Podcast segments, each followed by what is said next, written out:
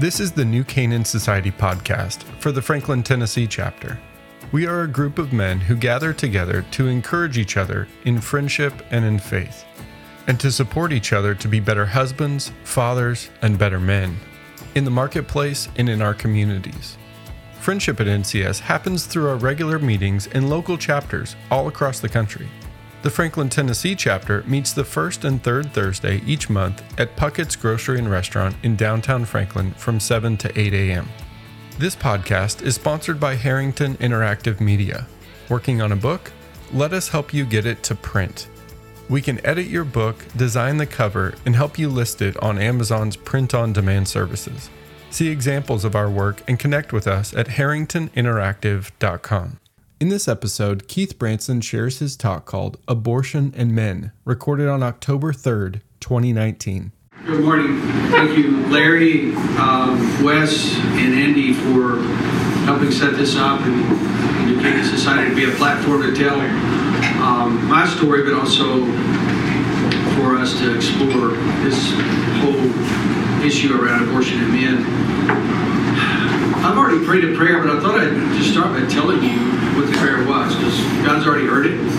Um, I want you to know that I basically said, um, Yahweh, our Elohim and Abba, uh, that He blessed this time and place, that He um, send the Holy Spirit to be able to open up ears and minds and hearts to what needs to be uh, received within. That the words that are said are the words that He wants to be said, nothing more. So, having prayed that, I'm in a minute going to start and I'm going to dive into the text of my story for you. But that prayer calls me to pause because before I can do that, um, I feel God has put in my heart to just say someone here, maybe many here, that, that you're truly, deeply loved. And don't hear that as just a platitude. You're, you're sought after by God. He wants you to turn and face His glory and come back to Him and walk with Him. Through whatever you've been through, the losses, the pains, the hurts, the things that you've put away but not dealt with, He wants you to, to walk open and free. So, wherever you are, I had to say that before I could go forward because the whole reason I'm here is about obedience. Amen. So, on occasion, I introduce myself in the following way to initiate a discussion and provoke a response. Hi, I'm Keith Branson, father of five. The three children I talk about a lot are the ones I saw born. I've held them, laughed with them, cried with them, and everything else that comes with parenting.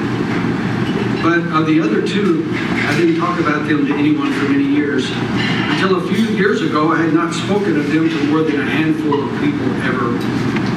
They did not make choices that were bad or embarrassed me in some way. They never even had a chance to do anything right or wrong. They were taken from the womb before they were old enough to go it on their own. They were aborted. My lips were sealed. My secret had been locked up for many years. I left the for profit world in my 20s and began a career of ministry that took me through many parts of the United States and around the world. One of the reasons I wanted to help others was to try to immerse myself into situations that were desperate enough that I would not think about my own pain and failings. I became an ordained pastor and elder serving as the marriage and family pastor in a megachurch. One day, a woman approached me and asked if I would help her create a healing service to expand the closing ceremony that she did in her abortion healing class for women. She felt that if the men and extended families of the ladies were included in a service, that it might bring about more healing and closure for the women. I gathered the various ministry leaders within the church together to explore the idea. The leaders of the men's ministry, women's ministry, Stephen's ministry, recovery groups, and the elders joined in and made an event happen. We actually did this event for three years in a row. The announcement and invitation went out to anyone who had had an abortion, miscarriage, or stillbirth to attend a service by their spouses, boyfriends, or fiancés, and any other family that they wanted to come. The idea was to blend the types of infant death together to lessen any chance of the stigma of abortion. The service was to acknowledge that life was gone that we would not get to enjoy on this earth, regardless of how they died. It was very well attended and it demonstrated the great need for help with grieving and closure from the death of a child. During that first planning time, several men from the men's ministry pulled me aside and asked if we could go into my office and talk for a minute. For the next two hours, I listened to stories from these men of their grief from past abortions. Some had made the decision or agreed with the decision and had taken the women to the abortion clinic. Others had tried in vain to stop the abortion from happening I cried with the men and thought about how many men there must be suffering in silence about abortion with no place to share the burden. The irony of it was that I sat there that morning with those men, comforting them with any words or scripture I could think of, but I never shared my story with them. Why? Because it was locked up in my secret box that even there and then I couldn't bring myself to share no invitation to prayer vigils, marches, pickets, rallies to show aborted baby parts, or legislative petitions ever moved me to action.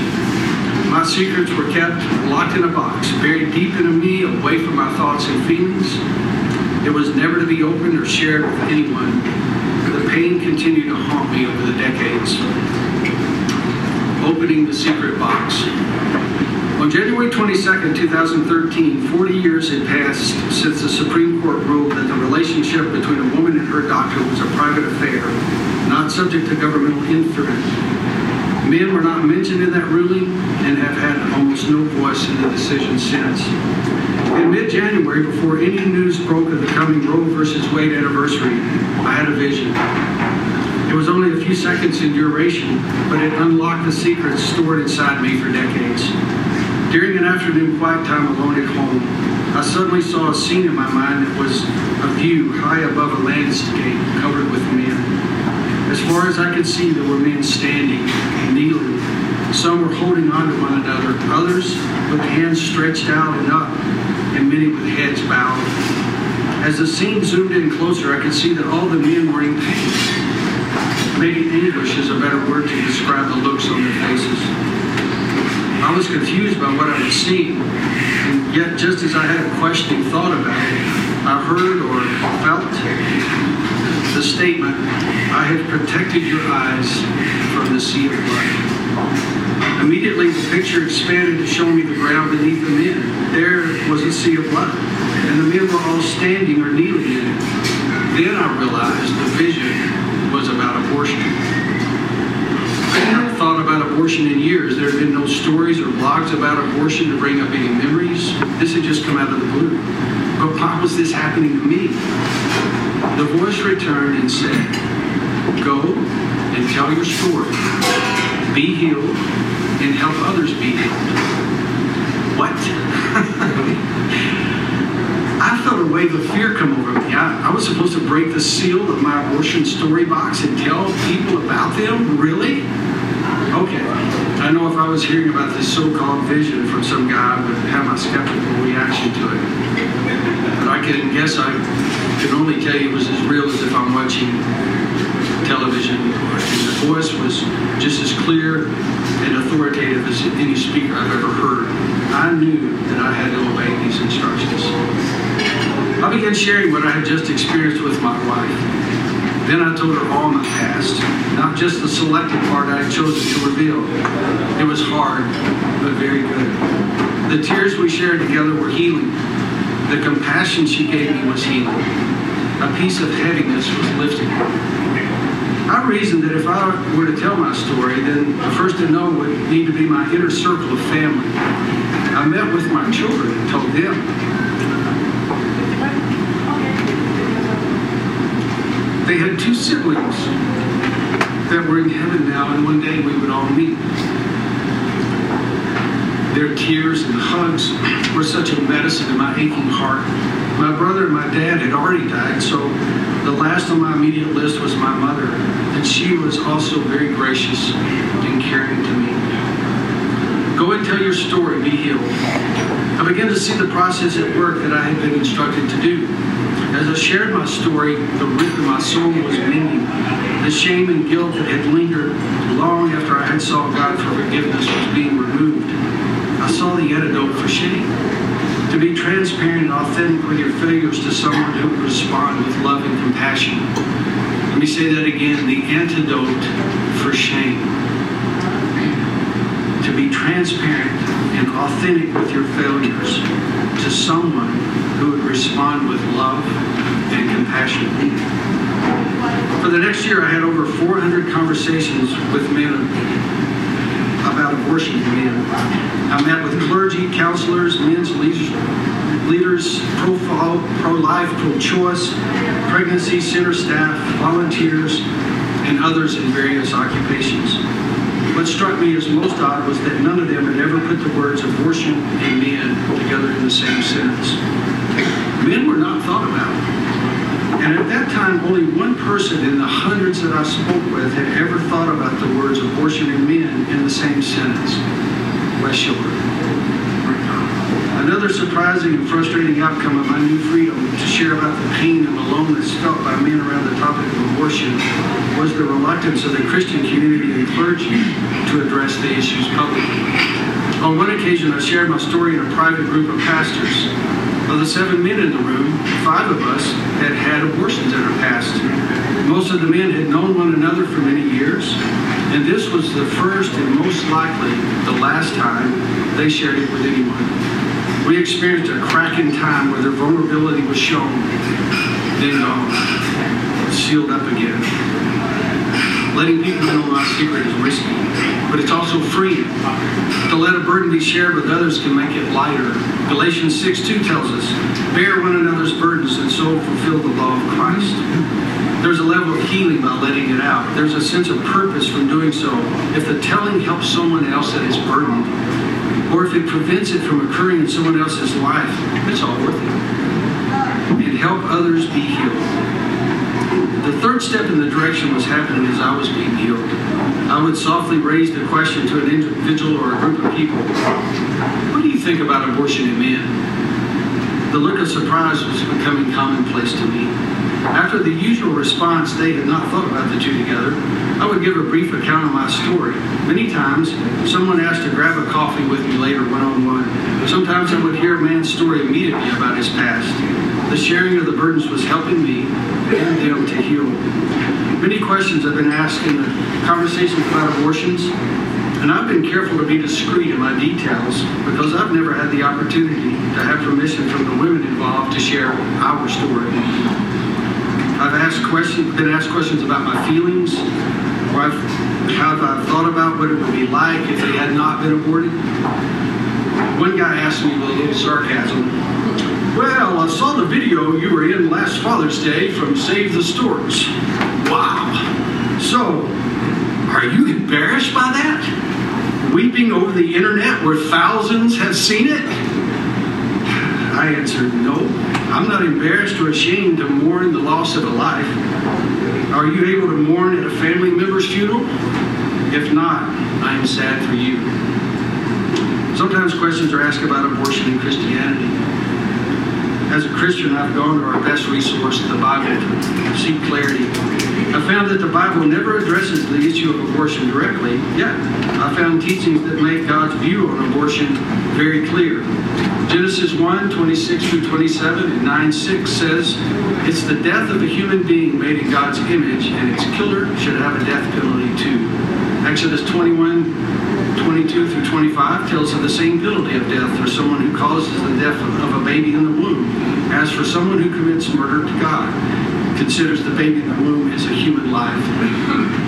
Psalm 139, 13 through 16 speaks of God's active role in our creation and formation in the womb. Jeremiah 1 5 tells that God knows us before he forms us in the womb. So how did I end up here? I mean, like, just here, here. What put me in a position to have such moral failure that led to unwanted pregnancies? Let me take you back further in time to a couple of life markers I can tie it to. During my middle, middle school years, I had an older guy suggest we camp out together. I was excited that an older guy would have an interest in hanging out with me. In the night, he rubbed, stroked, and then performed oral sex on me. It was sudden and unexpected. I felt pleasure and disgust. His request for me to reciprocate was met with firm refusal. Now, fast forward to me as an adult in a men's group discussion about sex. I told the campout story from my youth for the first time to anyone. There's a guy in the group says, That was abuse. I'm like, What? That was sexual abuse. You need to call it what it was. Me, well, I never put it that way in my mind. I had filed it away as a queer thing that had happened to me in my youth. The guy, seriously, man, you were violated. Me, well, okay. I have had an extreme reaction to the topic of homosexuality with inner rage and anger toward homosexuals, and I don't enjoy sleeping around a bunch of men. So, okay, maybe I can see that. The guy says, good. Now consider the impact that's had on you that you joked away or stuffed. Shame, anger, denial. You were a victim. I'm not saying you need to have a victim mindset, but you need to acknowledge that you were violated and own that. The guy was right. It had made a mark on me. I knew I didn't have any attraction to men, but oral sex felt good, so it left me wondering what would that be like with a woman. Missing piece of my life then was my dad. He was busy driving his long haul moving truck across the United States, far from his sons growing up physically, mentally, emotionally. Where was he when I needed to process things like this? Gone. It was not something I felt I could tell my mom or anyone else, so I put it away in what became my secret box. Let me give a side note. I'm not mentioning these things in any way to dishonor my parents. They both were amazing people. Honoring them does not mean that I should not acknowledge the truth about my life with them. You understand? So in my high school senior year, a friend met with me and told me he saw my mother on a dinner date with another guy. Soon the truth unraveled that she and this guy were in love. They divorced their spouses, blew up their existing families, and married. When I asked my dad what happened, he had no answers. He had no clue. When I asked my Heavenly Father why, he didn't tell me anything either. So, with extreme disappointment in my dad, rage at the guy who married my mom, and a loss of faith in a loving, protecting Heavenly Father, I became a prodigal. I left my hometown for college and found escape from the devastation of that disruption in my life trajectory. I joined a social fraternity and began living in complete debauchery. There was the mystery of sexual uh, pleasure with women was solved. I immersed myself in the quest of fun. My goal to uh, escape pain whatsoever. The results of my divorce from God were drunkenness, fornication, and two unwanted pregnancies. One day, sitting alone in a house I shared with two of the guys, I had a wake-up call. It was very rare for the place to be quiet, but this afternoon I sat alone and I heard or felt a voice say, God is no longer here or near. I couldn't remember later, was it here or near? But that's probably because just after those words, I felt the room become the temperature of a walk-in freezer. The quiet, extremely cold sensation made me think about God and that this must be what it would be like without his presence. I immediately fell and prayed for forgiveness and asked him to draw me near. Peace and warmth filled me. It was 35 years from the moment my Heavenly Father challenged me, a prodigal, to repent and come home. During the years since, I have grown and healed, and I've helped many in ministry in Jesus' name. But there was the one thing that I could not let it out. I was beyond my ability to release it to God until He, with mercy, came to me and told me to do so. The burden I carried for so long was not necessary for me to do alone. It's likely we all know someone who's had the pain and guilt or shame of abortion. It's projected that roughly one third of the women will have an abortion during their reproductive lifetime. We can only imagine the statistics for men. But imagine if one out of three men, men you meet have been a part of abortion, willingly or not. It would suggest that would include some people. Some of the documentation on the history of abortions, men are blamed directly or as part of the behind-the-scenes power that has helped legalize or perpetuate abortions. There are scores of men who have been devastated by abortion as well. Men who hear my story may find similarities in their journey in life or someone else they know about. Those of you who are post-abortive men and are fortunate enough to have children that were born, you can take heart that being a great father to those children is possible. You can be healed from the pain and guilt and shame that drive your fear and anger and depression and more. There are scars that will remain from the wounds caused by abortion. They can serve as a reminder of what happened. The pain can be lessened and more and more until there's just an occasional swell of grief that comes and then goes. Grieving the loss of your children is a good thing for healing. Have grief shows that you have loved repeat that. To have grief shows that you have, you have loved. There are many resources for processing grief and being a good father. My story is offered as a platform for you to stand on and assess where you are, and then with hope move forward for a better future. The topic of abortion includes so much more than death of a human life. It's about the death of future hopes, dreams, and memories to be created. It's about choices to cause harm and death. It's about long-term suffering and grief and healing for many people connected to the event. The parents, the extended family, the siblings, present and future, and many others.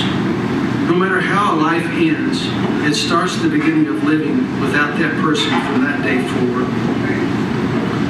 There's another quote that I love from C.S. Lewis. You can't go back and change the beginning, but you can start where you are and change the ending.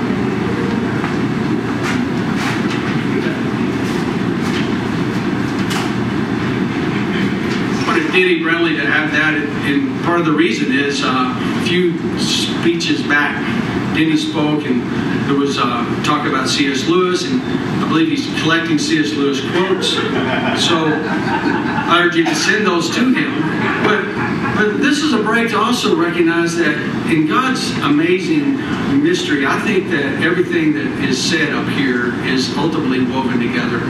There's a thread, a theme. He's weaving a tapestry that we can only see the knots each week under, underneath. But when we get to see the top, we'll see the beauty of how the restoration of man and, and our, our healing together and, support of each other is, is real.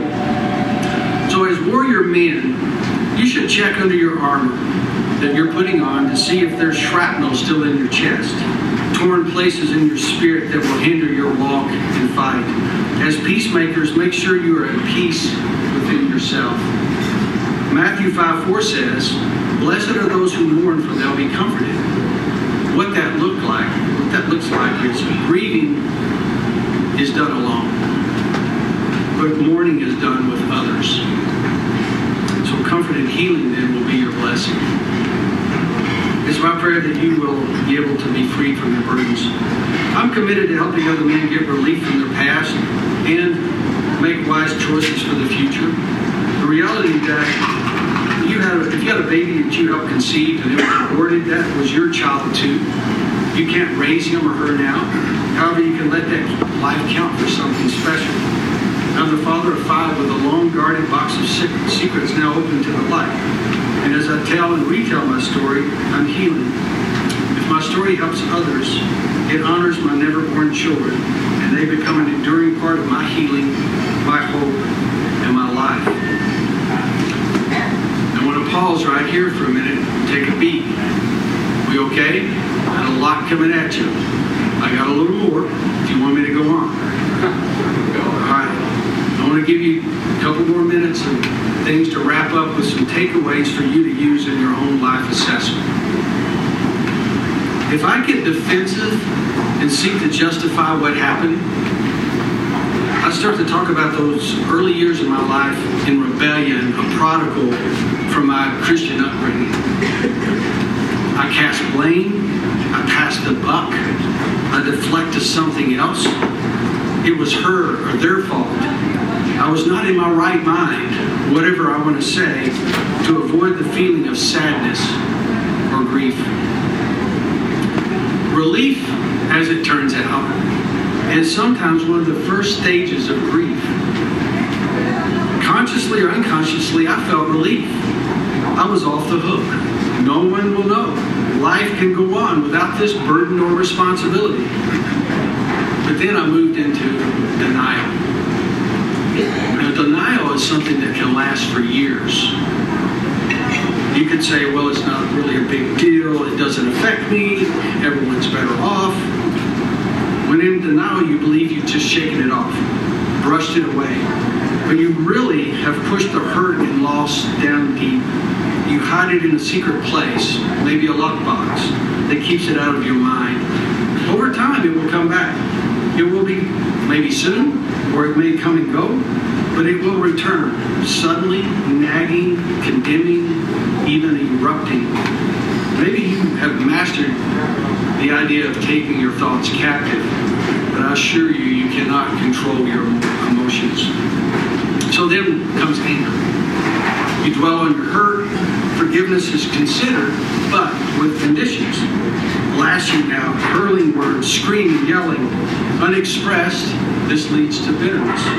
And we're warned in Ephesians 4.31, let all bitterness, wrath, anger, clamor, and evil speaking be put away from you with all malice. And then depression sets in.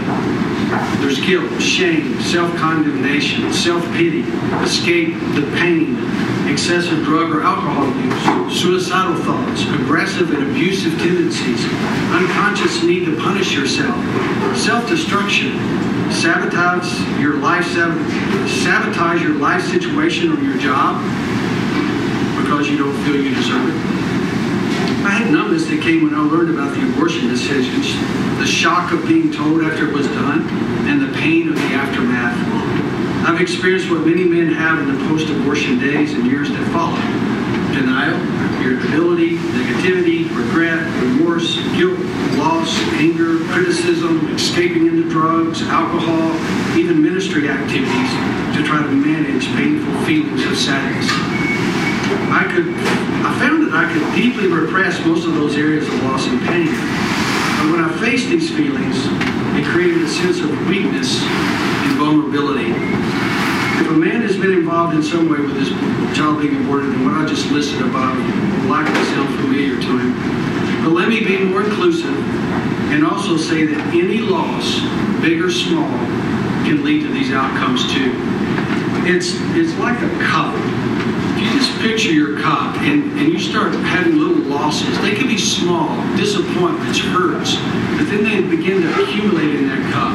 And it takes a long time, but from your youth through your life, if you've not been able to get to a place that you can release that forgive that and deal with that, it's going to eventually, that cup will be packed and overflowing. And it's out of that overflow is where we have the problems if I was on a weekend retreat with you guys and I had the time, I could walk you through uh, all the joys and victories as well as the losses in my life. There's this good but difficult exercise that has you make a timeline of your life and you identify both the joys and the sorrows. And then you put a date and an emotion to it and so forth. So the final stage, and this is with the help of God and others, is acceptance. You're no longer angry with yourself. You've made mistakes and you've accepted it. You're ready to surround yourself with God's loving forgiveness. You begin to express gratitude for the growth that you've experienced. You desire to share with others what you've learned. You eagerly watch God turn your painful experiences into blessings. You have a deeper understanding of God's plan for your life and can see how this painful process of grieving fits into His plan you realize the past and others can't be changed, but your response can be changed. You can forgive unconditionally and make room in your life for love. With acceptance, I could finally get real and say both abortions were terrible things that happened. I could own it and admit that they were wrong and tragic events that I caused. I take personal responsibility. I could have prevented the death of my two children. I put two women in a situation where they had to make a choice that I wish they never had had to make. Even with acceptance of what I'd done, brokenness, prayers to God for forgiveness, I still would not consider telling anyone. With God's direction to me, like He may be giving to you right now today, and with others who cared about me and supported me unconditionally, I'm able to share this with you now. Thank you.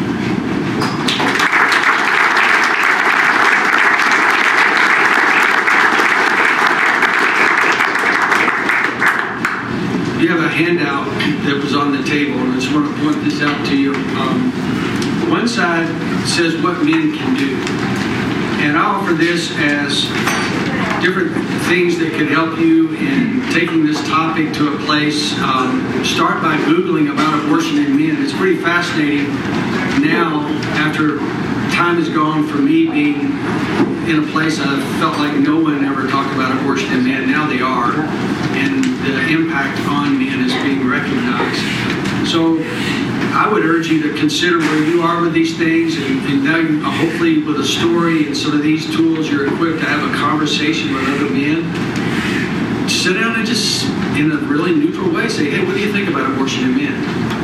And see what comes from that. You may unlock somebody's pain and suffering that they've had nowhere else to ever express, or you may get a weird look like, "What did you say?" And you can say, well, you know, I heard this guy talking about abortion in men. It's kind of interesting. What do you think about that? And it can open up all kinds of discussions about faith and your walk and your marriage and your kids and your grandkids. So talk about abortion in men. Um, just get involved in ways that can help other people heal. You can look at what's going on in the churches, uh, challenge the ministry leaders to make this a topic of discussion. There's healing groups. GoDeeperStill.org is not on here, but it's a retreat. It's out of Chattanooga, but now they're internationally too. I went to that. It was the second group of co-ed and women. Powerful to go through a weekend intensive to be able to process and deal with some of these things. Um, Hope Clinic in Nashville, Hope Clinic for Women, has um, situations where you can get involved with uh, mentoring, with uh, coming along uh, people who are uh, wanting a pregnancy. Paul, you're a part of some of this work. Anything you'd want to share on that? part of Middle Tennessee, and Spring Hill, and Columbia, and Baltimore. So St. Paul Pregnancy Centers in Tennessee, and other ways to get involved with that financially and, and actually men to men, powerful things. So I just want you to see this list, take it with you, uh, see what God's leading you to do. Start inside. Are you healed for whatever it is? I mean, the silliest things that might seem you discounted could be in denial, but you can probably see the fruit of that seeping up and coming out in your life. I have challenged people in counseling that I would believe with all my heart that there's a direct correlation to abortion and a lot of things that men are dealing with that have never been tied to that in their past. The way they're acting out from that, the hurts, the losses, the unhealed things, all the list that I listed. If we get to the root of our hurt and loss, sometimes it is abortion. And other people we know it could be. Last thing on the other side, uh, somebody asked when I handed this out, is this a test? it's not. It, it's only a test in will you take these home with you, not leave them on the table? And will you look at these as questions that you can think about, but also another generation starter, uh, conversation starter around the table for you and, and everyone. So with this, I know there's a couple of minutes. Is there any questions, anything that you want to ask me or anything else to share um, about things you might do or questions you have?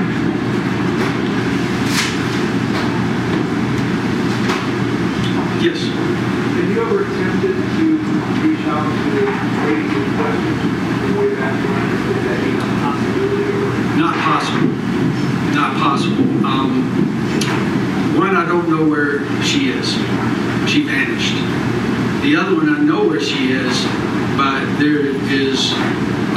separation there that I don't know how, if ever, unless God ordained it, I could walk through it. So that's why I've tried to be very sensitive at times and places. Um, and I'm sharing the story um, for me and us. But um, I, I remain in prayer for both. Good question. See, that's a barrier to sharing the story sometimes is that what is this going to mean to my reputation or my family didn't know? That's why I chose to say, look, there's some stuff messing me up. And you guys have had a dad that yelled and screamed. And you didn't know it, but I drank all the time. And, it was coming from a bad place. And here's part of that story. So that was huge. But everybody can't go there. And your kids might go, gosh, I never want to talk to you again. You know, so it, it's a rough one.